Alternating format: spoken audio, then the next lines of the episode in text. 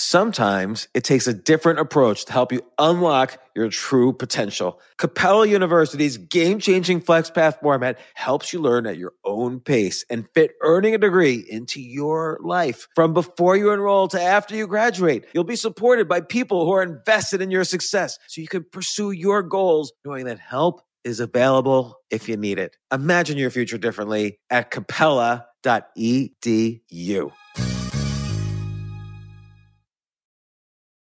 Have you ever brought your magic to Walt Disney World like, hey, we came to play? Did you tip your tiara to a Creole princess or get goofy officially? When we come through, it's true magic because we came to play at Walt Disney World Resort. This isn't your average business podcast, and he's not your average host. This is the James Altucher Show.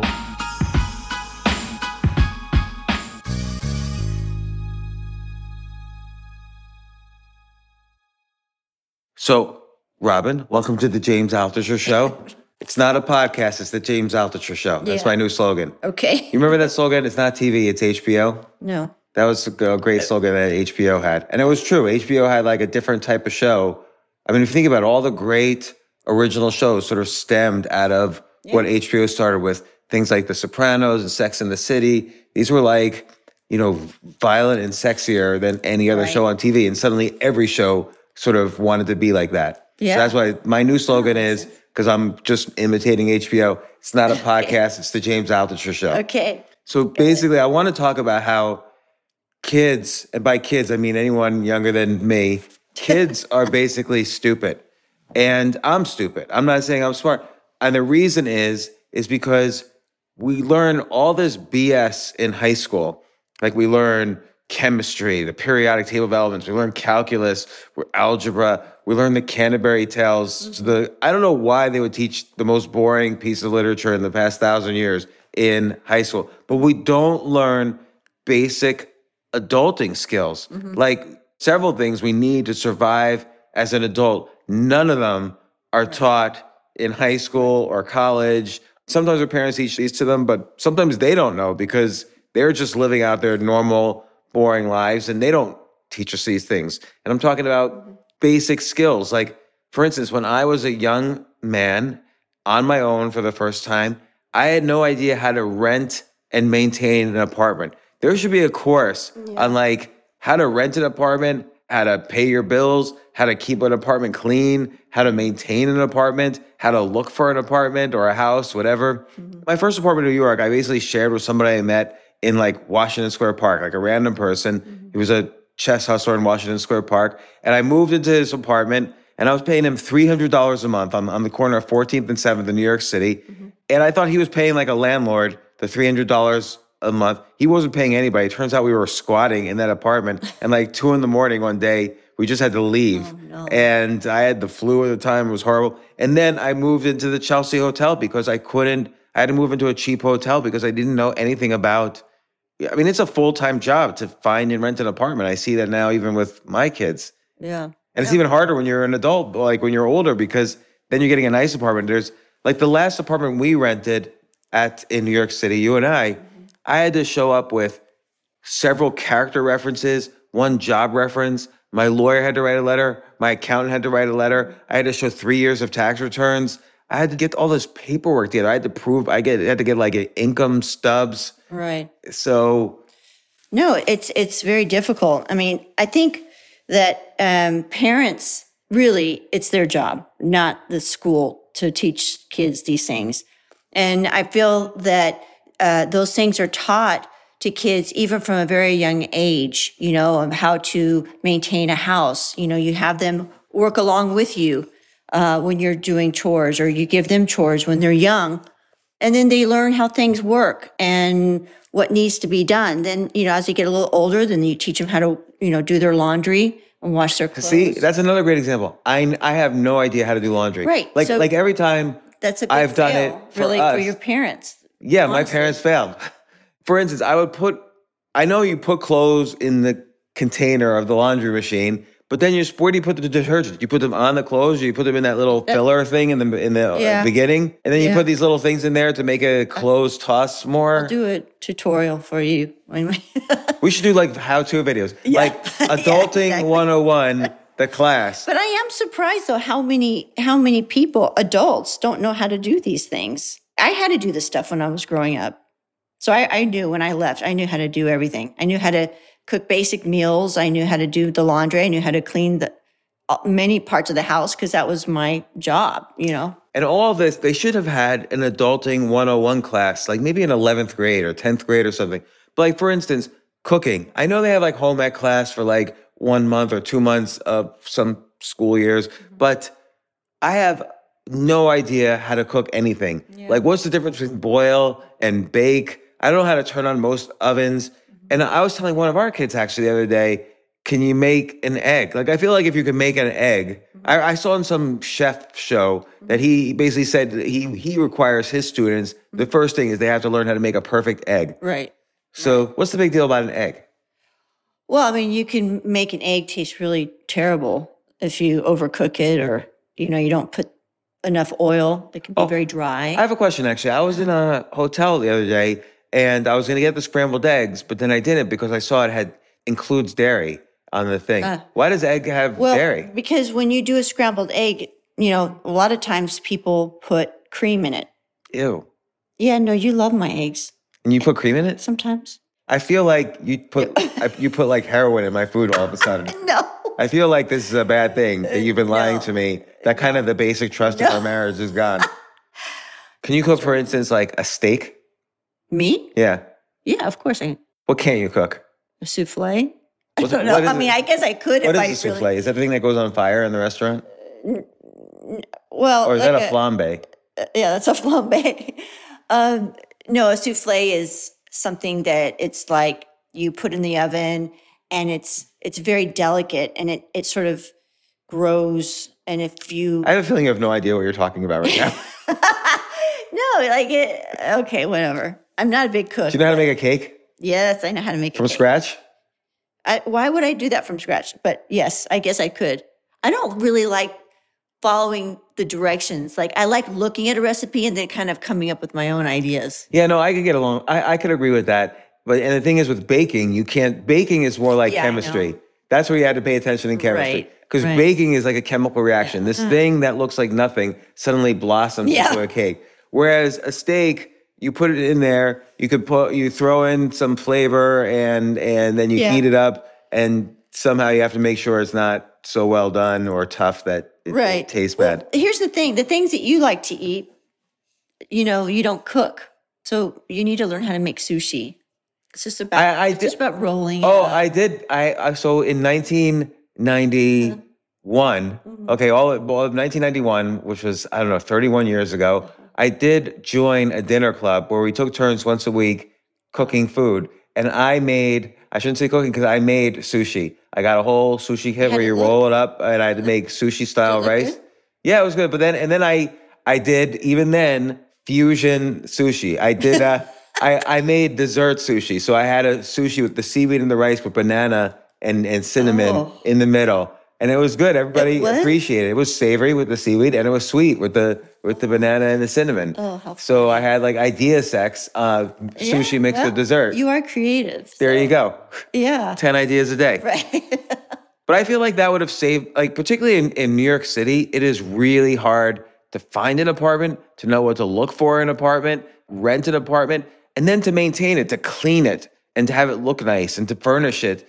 You know, even my last apartment in New York before I met you, I had to hire someone to furnish my apartment because I just didn't know what to get or where to get it. And I didn't want to spend the time figuring it out. Sure. And you're a guy. I mean, uh, most, you know, most guys don't really take the time. Why do guys, why are guys, why, like, it, it would be bad if I said, well, most Well- girls can't do math. No, like I what? mean, I just like how come like- people still feel, feel real comfortable saying, "Oh, guys can't Well- take care of themselves"? Well, first of all, I don't think you really care what it looks like. So you're not going to, you know, waste any of your time doing that. I mean, your mind is more on, you know, going out and working. And I personally like decorating. So I do like, you know, to create a home, you know, that's very uh, warm and inviting. So it, it's important to me. I have to say, you execute very fast when you're moving into a new place. Like I've been in situations where I move into a house or an apartment and a year later I still haven't unpacked. But when you move into a place and we've moved in, I've seen you move three times basically. Mm-hmm. And when you move into a place, even if it's a, whether it's a small place or a huge place, mm-hmm. it's within three days, it's like Yeah. all unpacked and it doesn't feel like anyone else ever lived there. Yeah. No, I, I I don't. I guess I'm good at it because you know I I've had to you know do that for so many years living abroad. You know, going to one place to the next, and and that's all you have when you go into another country. You just have your the things that you know are your comfort things. I guess that you create. uh, Yeah, yeah, like you for moved your to environment. I mean, you moved to Ghana, you moved to China, you stayed and lived in China for six years, you lived in Kuwait for three years, you lived in Ghana for three years. Like when you moved from China to Kuwait, for instance, Uh-huh. how long did it take for you to just set up your home? Oh, it's just about three days. I mean, Yeah, your three days is like your magic number. right? And I mean, I'll work hard those three days because I can't really, I don't like being around boxes and I, I just, I want to be settled. So I really, it, it, it doesn't, I can't clear my mind when there's just stuff all over. Yeah. So yeah, I make it a point to really get it done quickly. You know, the other thing I wish they taught us back in high school, which the most critical skill maybe in life, mm-hmm. but they don't teach us anywhere. And you really don't figure it out until you're an adult. And most of the time, I still don't have it figured out is how to say no. Like it is really hard to say no to people. Like f- if friends invite us to a destination wedding in Hawaii and I really don't want to go, it's July 4th weekend. We get invited to a destination wedding in Hawaii. I really don't want to go. And I've even written a book, The Power of No. Mm-hmm. And my gut reaction is to just never respond and speak to those people, ever, never speak to those people ever oh. again, rather than saying no. I know, but I mean, you don't want to lose a friend over it. But it's it's pretty simple. I mean, especially nowadays when you can, you know, write an email or you know a nice email. I mean, But- it's, but- it's just easy to do that and just But but it's not easy because when you say no, and maybe these things are myths, but here's what goes through my head. I think they're not going to like me. They're going to argue with me. They're going to think I'm a jerk. They're going to think I'm being overly aggressive by saying no. oh no. Like you've had a hard time saying no to people before. Like True, but but the thing is, is like if they are your true friends, they'll understand if you can't go. or, You know, if something is up and you, you can't make what it. if they don't, what if they're your true friends and they don't understand? well, then they're really not your true friends. That's what everyone says, but I think it's that's really not true. true. I mean, I I don't, you know, I can't be close to somebody really that does something like that or makes me feel guilty because it's it's a kind of a lopsided relationship if they use guilt to you know make you do things. I mean, that's not a very healthy one. So most friends that are healthy friends for you, they will completely understand. I would understand. You know, so And, uh, yeah, and I'm not going to create any problem because their friendship is worth more than them coming to my wedding. Yeah, so you you would have come. You, so you're not worried about them not liking you because if No. they don't like you, then you don't want to be their friend anyway. Right.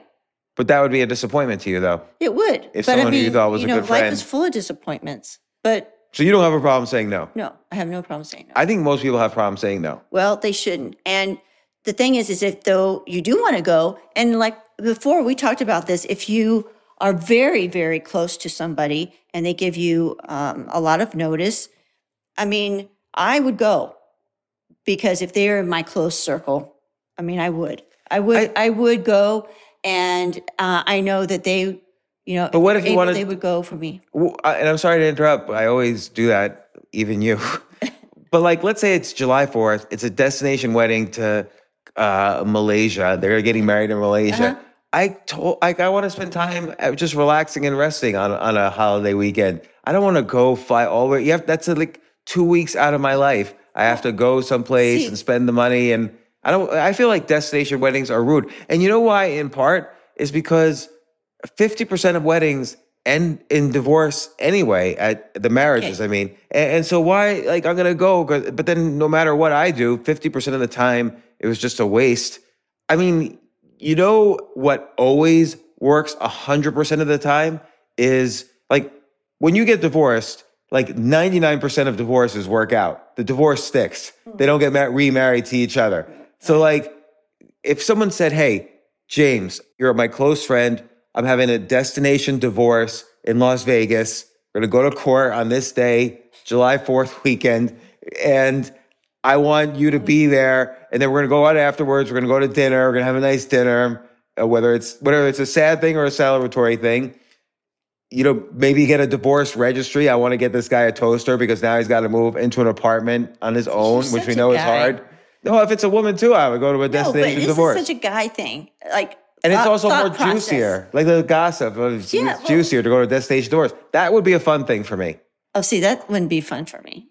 But see, that's what I'm saying. You're this Okay, is why like is that a guy thing? I feel Well, this be- like racism against guys. Oh no, because I mean, it's it, you know, usually divorce is not something that you celebrate. I mean, there's a lot of people that are hurt and possibly kids. So I mean, it's not something to just No, that's true. celebrate. You're, you're right. I'm making light of it, but when there are, when there are kids involved, it's super sad. It's Yeah. really horrible because the kids they are sad. So, but this is a good thing question too, Uh-huh. which I wish I had learned as a kid, and now I have to learn, or I don't have to anymore.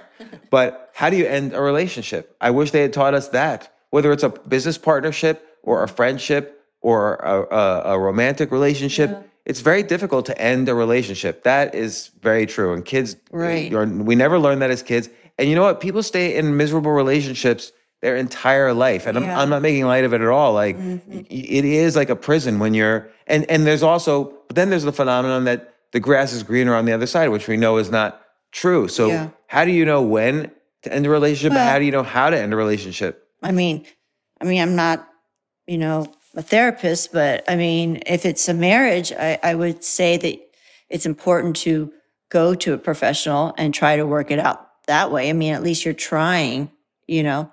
If it's a business relationship, honesty is really the best policy. And you've got to really be honest with people and yourself. You know, you can't really try to talk yourself into like, oh well i guess i'm happy or uh, you know no you really got to really go into your you know your psyche and figure out what is wrong what's making you so unhappy. And you need to be very you know not confrontational but you need to be able to sit down and have a healthy conversation about it and how you feel. And i think people respect that.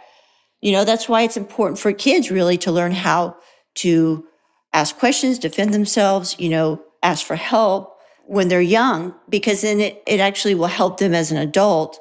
You know if i'm not happy with this i need to communicate this with my teacher or my boss. And you can do it in a very you know nice uh, professional way uh, but i know it's not easy but it's something that you need to really teach the kids. And as adults you just need to be honest with yourself and with people. And i i love that about people when they're very honest with me because i realize how hard it is for them to say something you know so i i really respect people that do that so that's sort of a message that we should get out to our kids that it is you know people respect that And I I think you have to go into something, whether it's a business relationship or a friendship or a romantic relationship. I think you have to go into it knowing pretty clear what your boundaries are. And, and not that you can never cross your boundaries because people are different. And sometimes you have to do things the partner wants that you, but that, that's not really like a, a, a hard boundary. But knowing what your boundaries are in terms of what type of person you want to be like. For instance, a rom- some people have romantic relationships where they claim they're in an open relationship and they're fine with that. For me, that would be a solid boundary, and I know for you too. And and you have to uh, know that the other person has similar, not exactly the same, but similar boundaries to you. Exactly A- And and I think then if you know in advance what kind of boundary in boundaries in terms of like, for instance, is making money important or is securing freedom and independence important? Because those are two different things. And and so so that's kind of like part of a financial due diligence, even in a romantic relationship or in a, a business partnership. Do we want to sell the company tomorrow or do we want to build this into f- something forever? Or even in a friendship, does this person's values align with mine? Is, is when we get together, are we gonna have interesting things to do and, and talk about, or is it gonna be small talk every single time? Sure. And uh, those are important the core values i think are super important when when it comes to any type of partnership And and I think you have to know your Those own run deep. and you have to know your own weaknesses. Like sometimes I've been in the past, I've been afraid to end relationships because maybe I would be, I would feel, maybe I would get hit by a car the next day. I remember even saying this to my therapist when, when at the time, this is years and years and years ago, I was trying to decide whether to end a relationship. And I said to my therapist, what if I get hit by a car tomorrow and then no one will ever like me again? Whereas I'm with this person now and she'll stay with me even if I get hit by a car and, Oh, no. and horrible things happen. And first off, she said the therapist said, "How do you know she'll stay with you? Maybe she wanted." And second off, do you, are you really going to be happier if you're with Right. someone you don't like and you've lost your legs? That's true. So, you know, and uh, uh, but other times I've been able to just, you know, one way I've ended a relationship is I made sure there was a little bit of distance, and then I I I don't know if this is a bad thing or a good thing, but I wrote an email and said, you know, I've been doing a lot of thinking. It's uh, it's it's not working out. I need time to mm-hmm. not do this. Mm-hmm. And some people criticize me because I wrote an email instead of saying it in person. Mm-hmm. But I think in person it turns into like a negotiation or an argument. And I knew me and I, I just wanted to solidify the ending. Yeah.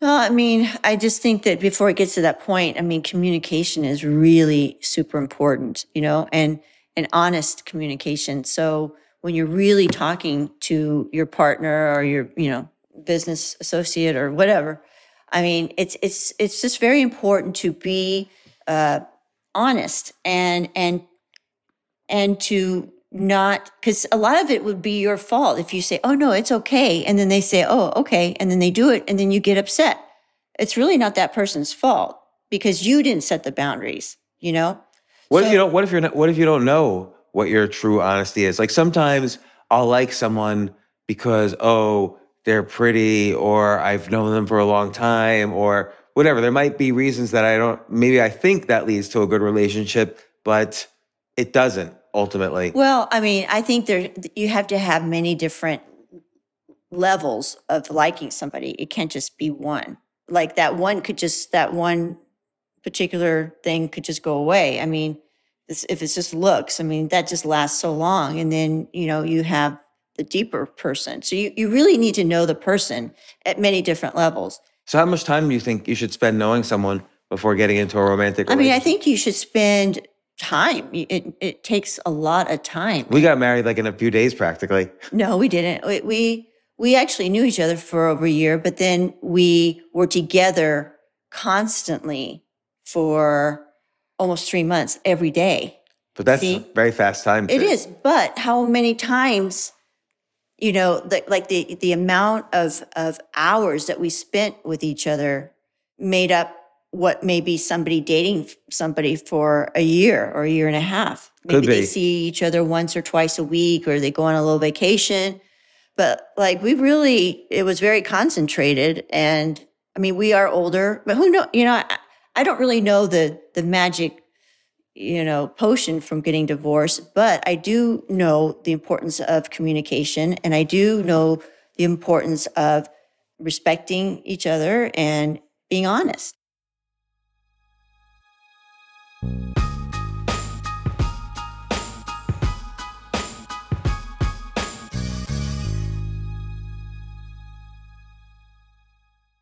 Yes, it's totally true. Airbnb has changed my life. If anything, they have made my life so much better. Like I used to live in Airbnbs. I, I lived in over 100 or 200 different Airbnbs over a three year period. And I loved it. I love, I became a really good guest of Airbnbs and I got to know lots of hosts. So when I initially owned a house, I, of course, the first thing I thought was, I'm going to turn my house into an Airbnb because I travel a lot.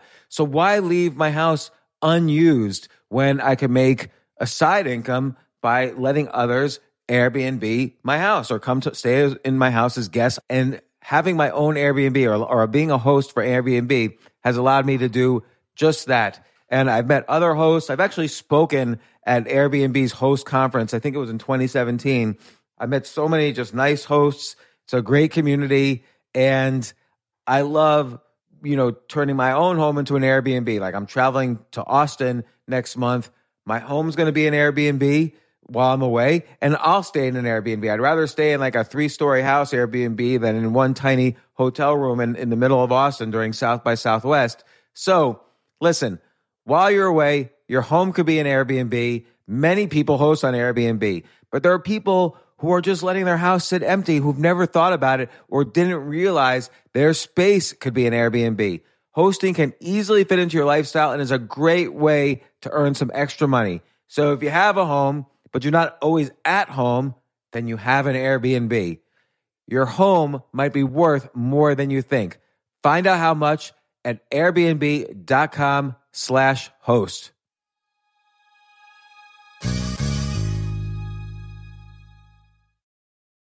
Daylight savings time is starting up again. Okay, podcast is over. That's all you needed to know. But why do we have uh, daylight savings time? Answer to give us more daylight from March through November.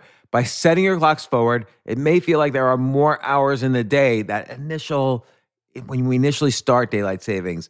But if you're hiring, it doesn't necessarily help you find qualified candidates for your roles any sooner. There's only one way to do that, ZipRecruiter. And right now you can try it for free at ziprecruiter.com slash James. ZipRecruiter works around the clock to find qualified candidates for you. Once you post your job on ZipRecruiter, they send it to 100 plus job sites so you reach more of the right people.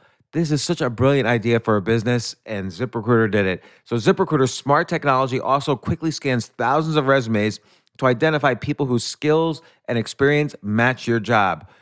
I've used ZipRecruiter, particularly as a potential employee, and I still to this day get messages every day. James Altucher, would you like to apply to be VP of en- entertainment at NBC or whatever. So there's just nonstop emails. Like I got five or six emails today because of because a year ago I signed up for ZipRecruiter. So spring forward with a new hiring partner, ZipRecruiter, and find top talent sooner. See why four out of five employers who post on ZipRecruiter get a quality candidate within the first day. Just go to this exclusive web address to try ZipRecruiter for free. ZipRecruiter.com slash James. Once again, that's ziprecruiter.com slash James. ZipRecruiter, the smartest way to hire.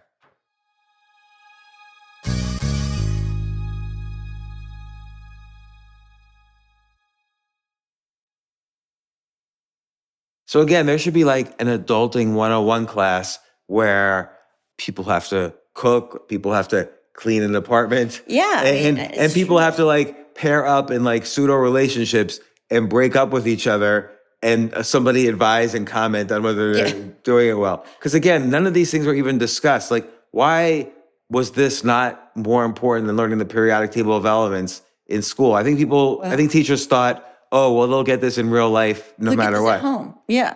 You know, school is not to raise your kids, but people look at that as raising your kids. I mean, even though, you know, most both parents work, you still have time on the weekends, you still have time in the evenings, you know, to spend with your kids, you know, cook with them, um, have them do chores, you know, when they get home.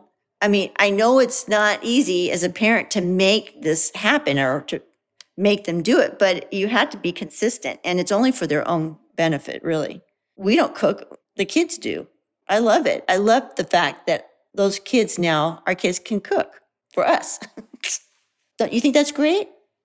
Yeah, no, I think that's very good. Although I like to order out Uber Eats Right, most of you're the the time. Because you know what I find is that they don't cook enough. And that they have Oh, huge appetites. food. Yeah, yeah. They cook and then they eat everything. And Right. There's Yeah. nothing Well, left they're, they're not for u- me when I come so down from they're, work. They're used to cooking for themselves. You Yeah. see, so they're they're used to small portions, uh, whereas we're a big family, and I'm used to cooking large portions for a bunch of people. So you know, they're just getting used to that. You know, doubling the, you know, the recipe or something. So yeah, and it makes them feel good too. You know, to do something for us. Another thing is like in math, you know, we take math class from first grade through 12th grade. We end up in like algebra, or geometry, Mm-hmm. or calculus. None of that stuff was the rare exception, but basically, particularly calculus or trigonometry, that is not useful in real life at all. And the one thing that is useful in real life is probability, like knowing when you're trying to make decisions. Let's say you're trying to make a decisions and you say, okay, well, you know, there's a 40% chance they'll be happy with this, 50% chance they'll be happy with this, 60% chance they'll be happy with this. People need to understand what basic probability is. And if I was teaching like an adulting 101 class, I would teach probability and statistics in the context of decision making. Like nobody teaches that at all. I mean, Yeah, no, I think that is a very important thing to learn. I feel like the basics, though, are even more important. Just basic, like self care. There's a lot of adults that don't know how to do certain things, you know? What other things do you think are good for, like, you know, self care? Uh, what's the other one? Like banking, any sort of, you know, paying Yeah, your bills, paying taxes. There should there should be a course as part of adulting 101. If I was teaching adulting 101 in high school, you would have to fill out your tax forms.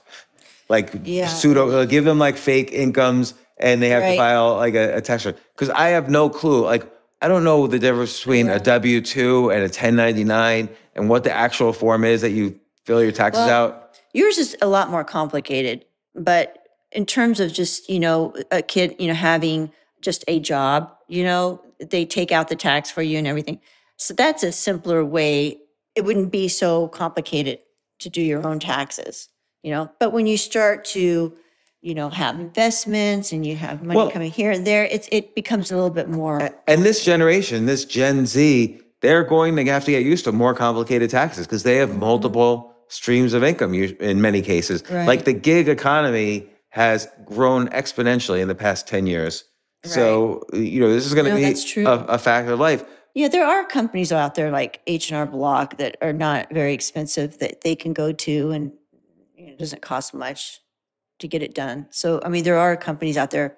It's just you know making sure that you collect. You know, if you're self-employed, collecting all your receipts or being able to be organized enough. Yeah, that's see, another im- big thing. that's impossible for me. organization And just in life, being organized. You know, that will make your life so much easier. And that's I'm still working on that part. That's Im, im, essentially impossible for me. But the good thing is, if you have like one, and again, this is something that we taught. If you have one credit card, like let's say American Express, Yeah. they use to pay for everything, mm-hmm. then you don't need to keep all the receipts. You could see all your purchases on an American Express bill. Yeah. But but you know, this discussion of taxes and, and jobs leads to another important thing that's never taught, which is what how do you do a good job interview? Like I find that that is a or, or I did find when I was doing interviews for jobs, mm-hmm. that was very hard for me to know how to prepare for a job interview. And the flip side is a little later when I was hiring people for jobs to know what they were doing that was good or the interviewees what- they were doing that was good or bad like was a, a difficult thing like preparing for a job interview writing a resume no i find young people have no clue how to how to do this some of our kids definitely have resumes. I mean, they've had help with their professors and their teachers. Um, Yeah, and that help has been disastrous. I feel like I don't think they've. I don't. I don't. Right now, I would give if you graded our kids from zero to ten, maybe the best would get a five in terms of like uh, getting themselves ready for a job interview and and putting together a resume. oh, I don't know because they've done that and they've gotten jobs. So, I mean, they're doing something right. I guess that's true. But uh, you know, they have to see somebody doing it. I mean, it helps to do it with them, or it helps to see because I mean, those change a lot as well. You know, so you've got to kind of go along with what the new look is for your resume because it changes. So, as parents, the resumes don't look the same as they did when we were young.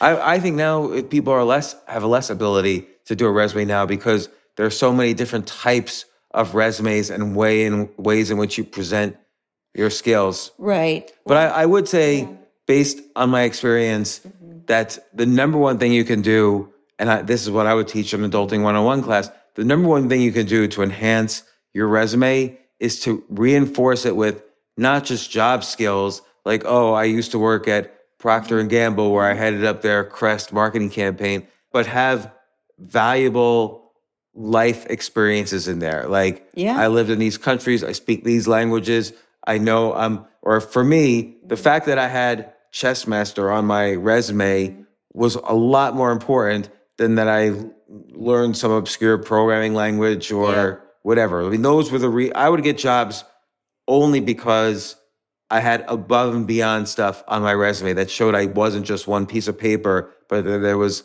depth underneath this resume. Yeah. And I think kids don't know how to do that. They don't understand competition. And this is what I mean by probability. They don't understand that everyone applying for a job is probably the same as them. Like if mm-hmm. you're applying for a job, I'm just making this up at like JP Morgan, an investment bank. Mm-hmm. Everybody went to college. Mm-hmm. Everybody knows, you know, took economics. Everyone interned Yep. for the government or a law firm or a hedge fund or something. Uh-huh. Everybody, you know, started a small business when they're 18, organizing like, I don't know, newspaper deliveries or I don't know, some random business. Sure. They have to have something, they need to focus on what's above and beyond. And like for me, what was great was having this this chess thing on my resume Mm-hmm. helped me get into college, grad school, helped me get my first jobs, helped me raise money for a hedge fund, helped me Mm-hmm. uh, uh, sell companies. Knowing what you're above and beyond is is That's is important. I, I agree. I mean, that's why with with my kids when we moved uh, back to the states, I you know because they learned both Arabic and Mandarin, but I wanted them to at least keep one of those, you know, because those were unusual languages. It wasn't just Spanish. It wasn't you know, and they did. You know, Lily kept Arabic and John kept Mandarin, and I think that's really kind of put them apart. Yeah, absolutely. Everybody has to find where they are in the top 1%. People talk about the top 1% and they mean money, but you have to figure out what category you're in the top 1% of. And that's what's going to make you stand out. Right. And some people might be listening and thinking, well, I'm not in the top 1% of anything. Mm-hmm. Fear not with just, you know, there's online courses everywhere. There's Do something unique. There's don't know. In every area of life now where you could kind of belong to that subculture and, and kind of quickly so-called skip the line and, and rise up in that subculture. You could like, you know, we have an example of one of our kids applied to schools, didn't really get into the colleges of her choice. Uh-huh. And so she very intelligently, on our advice, mm-hmm. took a year off, found something she was interested in that was very unique. And, and, and we looked at a lot of different choices. Right. And she ended up getting a professional race car driving license and racing in professional races. Right. And then the next year, lo and behold, she got into every college she applied to and ended up going to like an amazing school. Uh, Right. the- like the lowest of the low schools had rejected her the year before, and now she's going to like the best possible school. Right. And it was because it was sort of proof that finding that unique Mm-hmm. one thing where you're in the top 1% will separate you out from every high school kid's got a 4.0 GPA now and a Right. huge SAT score. And they did charity for others and they were president of the debate team or the Spanish club or whatever. And uh, Right. uh, they don't stand out. And people need to know being great is not as important as being different. And that's something that they never teach in high school. Right, right. Or They try to- college or life. to make everyone the same, you know, the same thought process, the same everything. But no, that, that's really true. I mean, a resume is going to get you right into the door. But then when once you get into the door, you've got to use a different skill. particularly if you don't have the normal pedigree. Like, let's say I wanted to work at a big hedge fund when I was younger, because I did, but I didn't. I didn't study business. I didn't work at a big bank. I didn't have any real experience, so I had to start my own hedge fund, and I had to hustle and figure out the industry. But that for me then became unique. That became what was uniquely interesting for me, so that I was able to get other opportunities later on. But also, you have a really great personality, and and, and Oh, I'm people glad you think so. and people like you. You know, Not and- always. Well, for the most part, um, and and you're fun, and people like to be around positive people, you know. And I think that they will choose the fun, positive person over a very stoic, non-communicative person, because I think that being willing to work, being happy, uh, creating a really good energy for the company. I think that's super important because if you bring someone in that's a negative person, they're not going to like to be around you and it's going to create a big problem throughout the company. But- so I think I really feel like the way you present yourself, the energy you bring in is really important once you're in front of these people. But I think th- those are skills you can learn. I Yes, think I think for many people they need to practice that. They do. Like it's not like, you know, I did have many bad interviews when I was younger Mm-hmm. and it was through trial and error, but I wish someone had told me and I wish I had been in an environment where I could practice interacting with a boss, practice interacting with people on a date even. Like for instance, small talk is a very difficult skill for me. I wish in adulting 101 if, if there was such a class i wish we could have all just milled around with like a fake cocktail and tried to talk to each other about nothing. Because i can't do it. I we've had we've had situations where you know you're you're in a setting where you like all the people like you're at a party but i'm very bad like if there's more than just one-on-one or two-on-two people. Like i can't talk about oh you know how's the weather and what happened with your favorite sports team and uh, all this stuff like i'm very hor- horrible at small talk Yeah, no, that it is hard when you're when you are young. You know, you don't know you're embarrassed. i'm talking about this past Oh. month or year like i still can't do it I feel like once you, uh, well, going back to the kids, I feel like a lot of the their problems are that they're not confident, so they're they're just very nervous, yeah and and it's all fear based. Okay, so what are they nervous about? Well, they want to be accepted. You know, they're still you know learning how to do that. You know, in their tribes at school. You know, but really once they start to branch out and know who they are then they start to feel a little bit more confident about themselves then you don't really worry as much as what people think and it's and it helps you to be able to talk and and just be yourself. Because when you're not yourself that's when you clam up or you you, you don't know what to say because you're not being yourself. No i think that's a really great point. I think uh, it's a skill to be able to speak the truth even the first time you meet someone. Right. so a lot of times kids and adults think like a salesman. They think what can i say Right. to make the other person like me? Right. And but the it's actually the reverse. It's sort of like when you say what you think, then the right people will like you. They'll either say, This person has something unique to say, I need someone like that around me, Mm-hmm. or they'll filter out the people who wouldn't accept them for who they are. that's right So I think if you have a vision of things, like let's say you think to yourself, oh, crypto's going to be the, the future. I'm just making this up, Mm-hmm. although that might be something I think. But then you have to have reasons. You have to have, let's say, 10 reasons. Mm-hmm. So if you think something is going to be the future, if you have a vision for something, think of the 10 reasons. And some of those reasons everybody might not agree with, but you can argue them.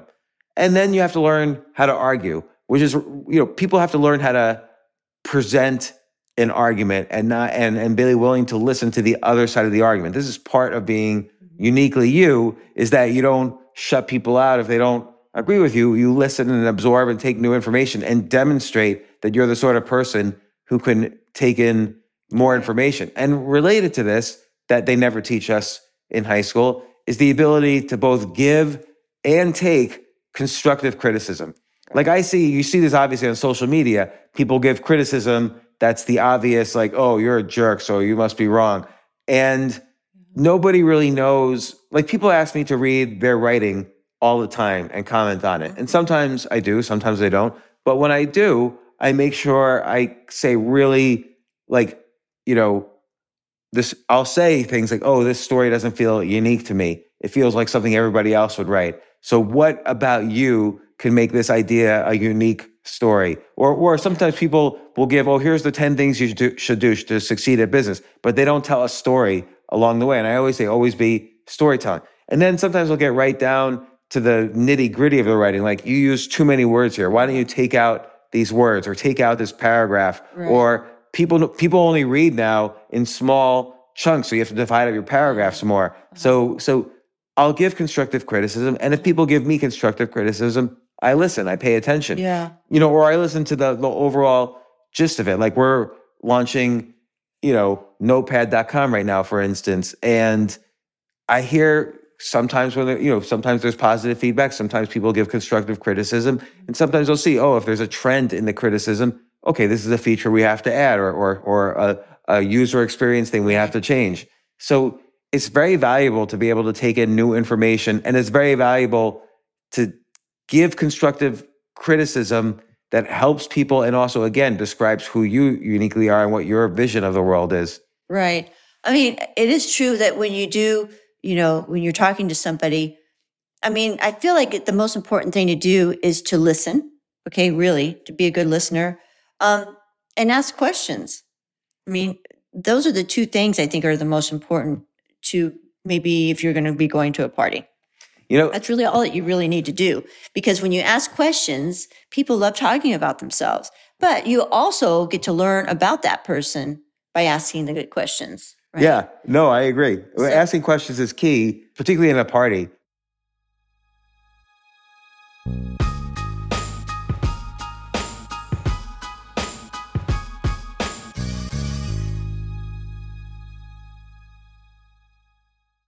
I am so glad you convinced me that the family car should be the Defender 110. It is so beautiful inside. It's so comfortable and it just feels indestructible. Yes, it really is. I've been waiting a long time for the new model to come out. The Defender 110. I'm telling you, it's my favorite car of all times. It's my third one. You know, I have stories of going off road. The guy managed the group. He was like, what are you doing in this beautiful car? I'm like, I'm going off road. He's like, are you sure? Cause you can use one of ours. And then they look like Mad Max cars. I'm like, no, no, no, no, we're going to do this. And he was shocked. Wow. Well, it's great because the Defender has been reimagined for 21st century adventure and its unparalleled off road ability, as well as its robust interior, are invaluable whether you're headed towards uncharted territory or just a weekend of exploration. The Defender 110 tackles challenging surroundings with absolute confidence. The SUV conveys strength outside and in, featuring peerless technology like an intuitive driver display and an award winning infotainment system. That's my favorite part to keep you connected no matter where the journey takes you. Adventure is unique to everyone, and so is the Defender. Choose from the two door Defender 90, the four door Defender 110, or the larger Defender 130 with the ability to seat up to eight passengers. You'll find uncompromising performance in all three. So pack up and go even further with the Defender 110. Learn more at LandRoverUSA.com forward slash Defender. Hey, listen, men's health is important. Men act all cocky and like they don't need anything. But the reality is, as you get older, there's some things you need. And it often feels like we're too busy to take care of our health problems. Like, I'd rather do anything than go to the doctor or the dentist or the pharmacy or whatever. But now you don't have to waste your time if you use HIMS. HIMS, H I M S, HIMS is changing men's healthcare by providing simple and convenient access to science backed treatments for erectile dysfunction, hair loss, weight loss, and more. The entire process is 100% online, so you get a new routine of improving your overall health faster. Jay, you listening to all this? Yes, I definitely gonna use him from now Not on. that you need it. You're you're young and healthy. James, I'm 35. You, you're getting there. You might you might need it. Who knows? But if prescribed, your medication ships directly to you for free and in discreet packaging. No insurance is needed. You can manage your plan on the HIMS app, track progress, and learn more about your conditions and how to treat them from leading medical experts. Start your free online visit today at hims.com slash James. Could you imagine that there's a whole section just with my name on it? Hims.com slash James. That's how I how much I am representative of the kind of person who needs Hims. That's H-I-M-S dot com slash James for your personalized treatment options. Hims.com slash James. Prescriptions require an online consultation with a healthcare provider who will determine if appropriate. Restrictions apply. See hims.com slash James for details and important safety information. Subscription required. Price varies based on product and subscription plan.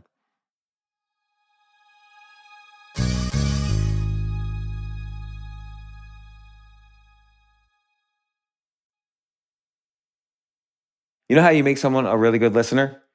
How's that? You say to them, Hey, I think you're a really good listener. Oh, And then suddenly they will be right. because right, they don't right. want to disappoint you after that. Yeah, there's all sorts of little things like that that you know I always forget to do, but um, but because I was you know with my job for 25 years, you know, listening to a person, you know, while I was doing their hair, it really helped me to learn that skill of asking questions and and listening and people would really open up to you when you worked. Oh, like, yeah. you, just to mention to the audience, you um, didn't go to college, and we've we've spoken about this before. And you opened up one of the biggest hair salons around or spas. What's like one of the craziest stories you, a client has ever told you?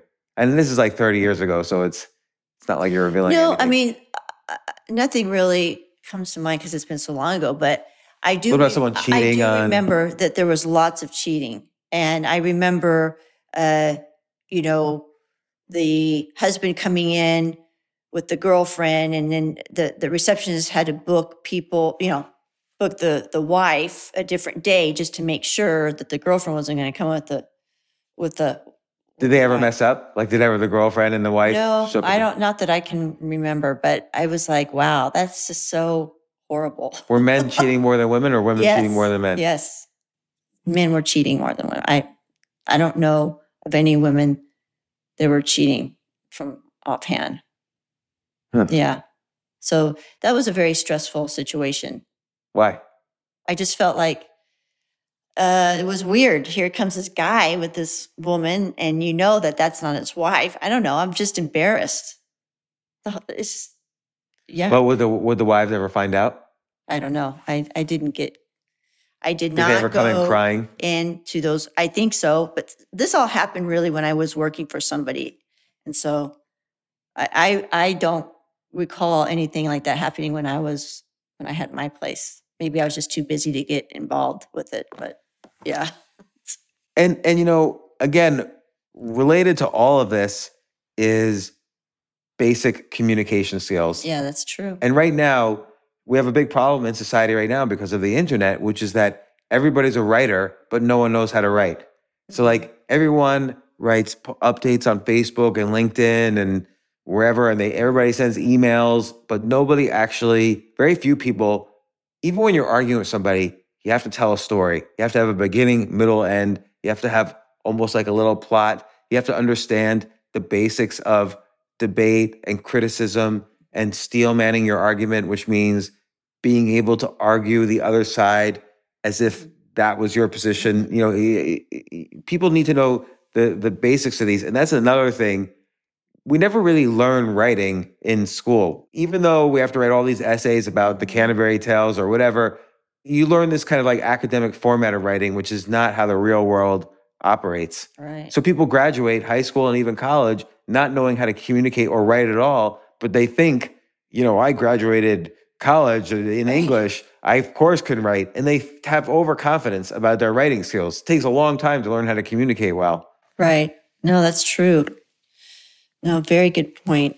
And you know, and then also we don't we take science classes, but adulting 101, you should learn what science is. Like you hear this phrase these days, and by the way, when I say this, it doesn't politicize me, although people think it does.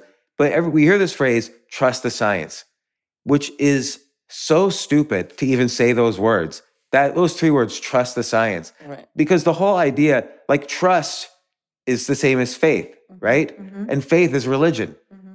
S- tru- uh, science is meant to not be trusted. I don't have to trust anything. I can go out and do my own experiment or study the experiments and make sure. By the way, most scientific papers, or not most, but many scientific papers have to be retracted because the statistics was wrong or the results can't be reconfirmed. You know, somebody comes out, they discover uh, nuclear fusion. Turns out nobody can recreate the experiment, so you have to take it back. They didn't discover it.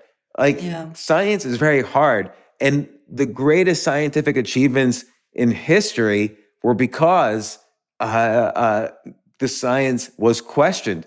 You always que- you never trust the science. You always have to question the It's all science. experiments. You really, it's experimenting and it's trying new things and it's, it, you know, it's always moving. Science is, is, is always, you know, developing. always developing. And I'm not saying, for instance, vaccine. eh, People think when you say trust the science, you're also saying at the same time vaccines don't work. I'm not saying that at all. Uh, vaccines very much work. They're one of the greatest scientific achievements of the 20th century. But even Jonas Salk had to take back his original polio vaccine because it was causing too much polio. Mm-hmm. So, it, you know, it was kind of really mastered about six years later. Now, the science of making vaccines has improved much since then. So mm-hmm. we have better vaccines much more quickly. But that came from not tr- blindly trusting the science. That came from the science evolving so we can make good vaccines. We can make better airplanes and rocket ships. And, you know, science is ultimately used to make our life better. Like a great example of not trusting the science, uh, which we've talked about before, was, you know, Igor Semmelweis is the classic example. He was a doctor in the 1850s who discovered that hand washing prevents the spread of germs. He invented germ theory. And everyone despised him so much for changing the science. He had they wanted to put him in a mental institution, like they thought he was so wrong. Which you know, you're always gonna be laughed at if you come up with something new. Because otherwise, the other seven billion people on the planet would have come up with something new before you. And these were all the doctors and professors wanting to put him in jail. Yeah, and, and look, Einstein, Einstein. You know what? Uh, people always say, "Oh, you do your most popular work when you're young." Einstein is a great example of where that's not true. What if you, if I were to ask you, what did Albert Einstein do? Just off the top of your head, like you don't have to know physics or anything. What did Albert Einstein do? Uh, well, he he discovered um, the atom bomb. Well, he discovered the equation that did lead to the atom bomb. What's his famous equation? E equals mc squared. So E equals mc squared. He did that in 1905. He was a young guy. He was in his 20s. But his most cited paper was when he tries to refute quantum mechanics. He totally did not believe quantum mechanics, and he was simply wrong. Like he years later, he admits he's wrong. Like most scientists, even the smartest people ever in history, are going to be wrong most of the time, or a good chunk of the time. And you have to know that about yourself, and you have to know how to identify that in other people, and how to identify that in the headlines. Most headlines in the news you read are complete lies, uh, and kids should know that that they can't trust you know basic media they have to look for sources. And now thanks to the internet you can find the underlying sources and you can do your own tests and experiments and have your own opinions and not join like some some you know echo chamber or or social media ghetto where everybody has the exact same opinions. So this should be part of adulting 101 And researching, learning how to research. yeah. Because I think that's important. You know, how how what do you what do you put in to research a certain situation? You know, I mean, a lot of people don't even know that. So, you know, I always ask the kids to research something. like what I don't know, or just whatever they're asking me. I say, okay, I don't know. Why don't you look it up? So we look it up together. So I mean, everything is right here, you know, for us now. Whereas before, we would have to go into a library and look it up, or you know. But that's why you know information is just here for us everywhere, and it's it's pretty easy to get. So So please let us know if you would like to see an adulting 101 class because I think there are so Yeah, many skills. cover financial or any Yeah. IRAs or any Oh yeah, by the way, the basics of investing. No one knows how to invest. Like in a bull market, every, it's this common saying. In a bull market, everyone thinks they're a genius. In a bear market, no one talks about investing. And by the way, the best opportunities to make money are in a bear market. The reason why most people don't realize that is because they do not know basic, basic investing skills. yeah. I- you know, I wrote a book in 2005 about Warren Buffett. It was called Trade Like Warren Buffett, where I really studied his personal letters from the 1950s. Now people see it's very public, his letters from the 80s and the 90s, but his letters weren't so public in the in the 50s. And I would study all his investments, and I made a book out of this called Trade Like Warren Buffett. And then I followed his career, you know, all along the way. His best investing was always done in the worst markets that nobody that everyone else would run away from. And I see it right now. We're in a bear market Yeah. where where things are way down from the highs in, in no, last November.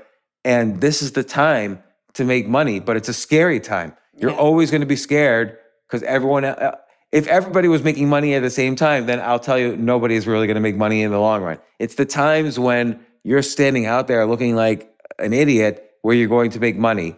But you have to understand risk. Risk is another thing, almost separate from investing. And uh, Right.